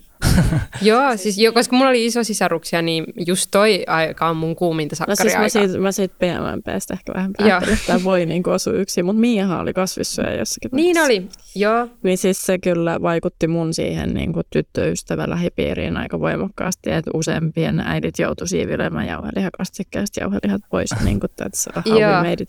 Mutta se, että se jäi vaan sellaiseksi ohueksi vaiheeksi. Mutta mä muistan, että salkkareissakin se tapa esittää se kasvissyöjäporukka oli niin kuin konfliktin kautta, kun tässä oli just se, että sillä Mialla oli se poikaystävä Ilari. Miksi mä muistan nämä nimet? No siis, tietysti. No joo, Ilari oli se kasvissyöjä. Ja sit oliko se joka joi sitä porkkanamehua siellä barbaarissa? Varmaankin. Joo. Koska sit Mia ja Saku tietenkin niin kuin forever. Joo. Niin sit kun Saku tulee syömään sitä jotain makkaraa sinne niiden saunatilaan niin kuin jonnekin pippaloihin silleen niin kuin protestille. Joo. Et siinäkin se oli tällainen, niin kuin, että siinä oli useampi, siinä oli sekä suhdekonfliktiin, mutta sitten niin kuin kasvissyöjät versus se Sakun makkaran syönti. Mun mielestä se meni näin. Siis ihan oikeasti tämä tuli nyt ulkomuistista, en ole katsonut mitään uusintoja. I swear. Joo, mutta se on musta kiinnostavaa, että minkälaisia hahmoja, vegaanihahmoja on. Ja just sillä lailla, vaikka aikuisissa niin kuin Oona ja Arttu on tällaisia, että ne on varmaan tosi samaistuttavia siinä mielessä, että ne on tällaisia kalliolaisia, jotka niinku vaikka sanoo, että olemme vegaaneja ja sitten ne tekee poikkeuksia tai muuta, niin mä luulen, että se on niinku aika niinku hyvä kuva, niinku siis, ihan vaan siis, tai tunnistettava tyyppi, että varmaan Kallio on täynnä ihmisiä, jotka tosi paljon haluaisi olla vegaaneja, mutta ei ole ihan vielä siellä tai muuta. Että se on kuitenkin semmoinen, ainakin mun kuplassa ja useassa kuplassa semmoinen yleinen hegemonia, että se on niin kuin siistiä ja coolia ja niin pitäisi tehdä. Niin ehkä se voisi olla hauskaa, jos vähän pureudutaan tähän just tähän I Love Wings-jaksoon, kun jos sitä just katsoo, niin ehkä jos siitä ottaa, niin siinä on just tällainen vähän niin kuin Oona on tällaisesti ei niin korkeasti koulutettu ja jotenkin kokee alemmuuskompleksia näihin vegaanioletettuihin. Varmaan siellä jotkut oli vegaaneja ja sitten jotenkin siinä tulee vähän sellainen fiilis, että sä et voi olla, niin kun, jos sä et ole korkeasti koulutettu, niin sä et voi olla vegaani ja sitten niillä on näitä kaikkia hienoja papuja. Tai jotenkin ehkä se on just se kuva, ainakin tästä Aikuiset-sarjasta, minkä saa, että vegaanius on sellainen yläluokan juttu ja vähän elitistinen juttu ja sitten jos ei ole niin kun siellä yläluokassa, niin sitten sä et oikein, vegaanius on niin kun out of reach. Kun sehän voisi olla, että hei, mennään jonnekin snäkärille ja että se vegaanius olisi jotain, että olisit mennyt jonnekin, tiedättekö te, Sörkän S-Marketin ja käynyt hakemaan vihikset ja se olisi voinut olla niin. Se, mutta nyt se oltiin representoitu silleen, että siellä on jotain ihmepapuja ja settejä ja sitten sä oot silleen, että oh no, mä oon ihan pihalla ja mitä tää oikein on ja se tuntuu tosi ei helposti lähestyttävältä. Niin ja sitten siinä oli jotain japanilaisia ruoanimiä, mikä on myös sillä tosi tunnistettu, että mä oon niinku syönyt. Mä oon vasta oppinut syömään sushia ihan pari vuotta sitten, koska Kokkolasta ei todellakaan saanut sushia. Ja sitten siis merilevää mun mielestä maistuu samalta, mitä se kalan ruoka, mitä laitettiin lapsena akvaarioon. Siis niinku todella pahaa. Vihaan merilevää edelleen. Testattu. Joo, niin sitten niinku, sekin on mun mielestä ihan samaistuttava. Tässä on ihan hyvin niinku, kirjoitettu, tai tosi hyvin kirjoitettu siihen se. Että, ja mä en niinku, ja mä oon samaa mieltä, että se representaatio voisi olla toinen, mutta mä uskon, että se on tuollaisena kuin se on, niin se on tosi tunnistettava. Että, ja se, siinä on just hauskaa se, että mä oon, mä en ole korkeasti koulutettu, mä oon teakin käynyt, mutta kuitenkin se on yliopisto ja mä oon niinku kuplassa, jossa vegaanius todellakin tiedetään, mitä se tarkoittaa. Ja mä niinku, siinäkin esiintyn vaikka siinä jaksossa oli teki cameon Mia Haglund ja tällaisia älykkäitä ihmisiä.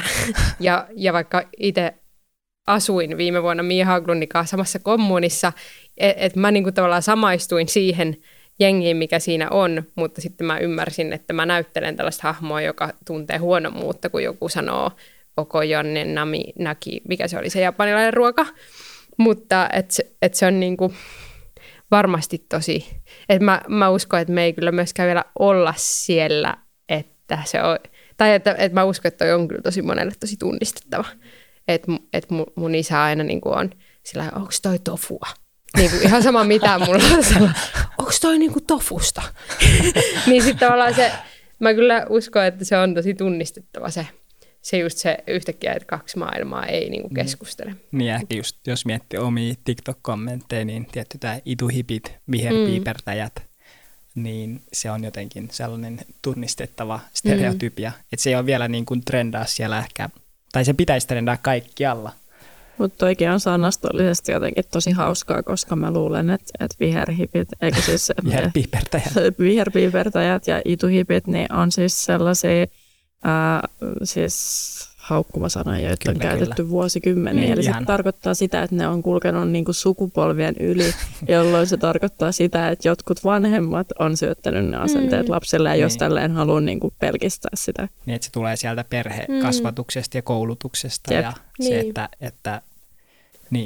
että varmaan kasvisruokaidejat oli ennen niitä, tai niinku se on se haukkumasana, mutta jotenkin niin ehkä se on jotenkin valitettavan tunnistettava. Joo, mutta tosi useinhan, tai jos ajattelee vielä tätä representaatiota, niin totta kai mä itse toivoisin, että olisi semmoista, että näkökulma henkilönä olisi vegaani, ja sitten me nähtäisiin hänen kyllästynyt katseensa, kun joku puhuu lihasta, eikä toisinpäin. Niin kuin se yleensä on, että näkökulma henkilössä sitten, ja sitten siihen tulee joku viherpiipertäjä viereen, ja sitten se on hauskaa, että totta kai mä toivoisin, että se olisi useammin, ja tulee tulevaisuudessaan. Ja mä oon varma siitä, että se tulee olemaan niin. Niin, että ja et olisi niinku sellaisia eläinoikeustyyppejä, että ne on silleen, että hei, eläinten tappaminen ei ole cool ja älä tee niin. Tai jotenkin sellainen niinku vakavasti otettava vegaani. Et en mä tiedä, onko se vähän, että vegaanit jotenkin representoidaan vähän niinku naivina. Tai jotenkin tuossa tulee tuosta sellainen viba just, että siellä vähän jotain japanilaista settiä tai vähän sellainen tai sitten ylevinä nimenomaan. Niin ylevinä just, että ne on jotenkin vähän niin kuin ylemmyyden tuntoisia, että me ollaan hiffattu. Niin just eliitti, että milloin siitä voisi tulla sellaista, että hei mä oon vegaani. Tai silleen niin kuin vakavasti otettava vaihtoehto. Ja se onkin kysymys meille vegaaneille, että miten me tehtäisiin siitä saavutettavaa ja sellaista niin kuin kiinnostavaa ihmisille, jotka kokee, että se ei ole sitä. Jep. Niin se on niin kuin, missä itse pitää ainakin työskennellä, että miten se olisi sellaista, että ihmiset ei kokisi sitä niin. Joo. Ja sitten erityisesti, jos miettii sun alaa, niin mietitään, että sehän olisi ihanaa, jos olisi sellainen leffa, jos päähenkilö olisi niin vegaani, että se tulisi vaan niin kuin diskurssista tavallaan ilmi. Mutta sitten taas siinä on niin kuin se sääli, että se kohderyhmä on niin pieni, että siinä on varmaan yksinkertaisesti niin kuin tuotannolliset syyt. Että en mä jotenkin, tai siis olisi hienoa, jos sekaanit haluaisi katsoa sellaisen elokuvan, jossa hienovaraisesti sen päähenkilön vegaanisuus niin kuin olisi siinä mukana, ilman että se tavallaan provosoisi. Mutta jotenkin mä luulen, että, tai siis ei mulla tule edes ulkomaalaisesta tuotannosta mieleen, että tällaisia leffoja tai henkilöhahmoja jotenkin olisi. Kyllä se on vieläkin, niin kuin tulee aina sen konfliktin kautta tavallaan se vegaanisuus ilmi. Kyllä, mutta itse asiassa aikuisissakin on ekalla kaudella semmoinen tilanne, että asiakas pyytää maitoa kahviin ja sitten Oona ja Arttu vaan niin kuin, ei vaan kuuntele sitä. Sitten lopulta se asiakas kysyy, että mikä vittu teidän ongelma on, että anna se maito. Ja sitten Oona sillä lailla hitaasti ojentaa sen ja sitten kun se asiakas poistuu, niin se sanoo, että vitun maidonjuojat oikeasti. Ja se oli musta niinku tosi kiva silloin, kun sitä tehtiin, ja se oli suora viittaus Good Life Coffeesiin, jossa käsikirjoittaja Anna Protkin sitä sarjaa kirjoitti, missä ilmeisesti suhtauduttiin näin maidonjuojiin silleen, että miksi tätä pitää tarjoilla. Mutta olen siis päässyt oikeastaan näyttelemään myös sen hetken aikuisissa, niin kuin olen näytellyt siellä ihan jokaisen mahdollisen asian ja eleen ja ilmeen, mitä musta lähtee. Mutta, joo.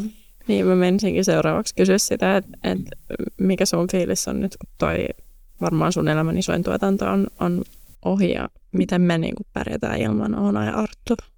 No just tuo fiilis mulla on, että elämäni isoin ja tärkein tuotanto on nyt tehty. Että mulla on aika semmoinen olo, että olen saanut siitä tosi paljon, olen saanut näytellä siinä niin paljon, olen saanut siitä ihania ystäviä ja varmaan iänikuisia kollegoja. Ja, joo, on tosi surullinen ja haikea fiilis, mutta ehkä se, mä käsittelin sen jo silloin kuvausten päätyttyä vuosi sitten enimmäkseen ja nyt tuntuu, että sitten katsojat sitä käsittelee sitä tunnetta. Mutta ja mä oon jo vähän yli siitä. No mutta sulle ehkä sit vapautuu just tilaa niin miettiä esimerkiksi näitä juttuja enemmän ja kyllä. On supersweet, että oot täällä.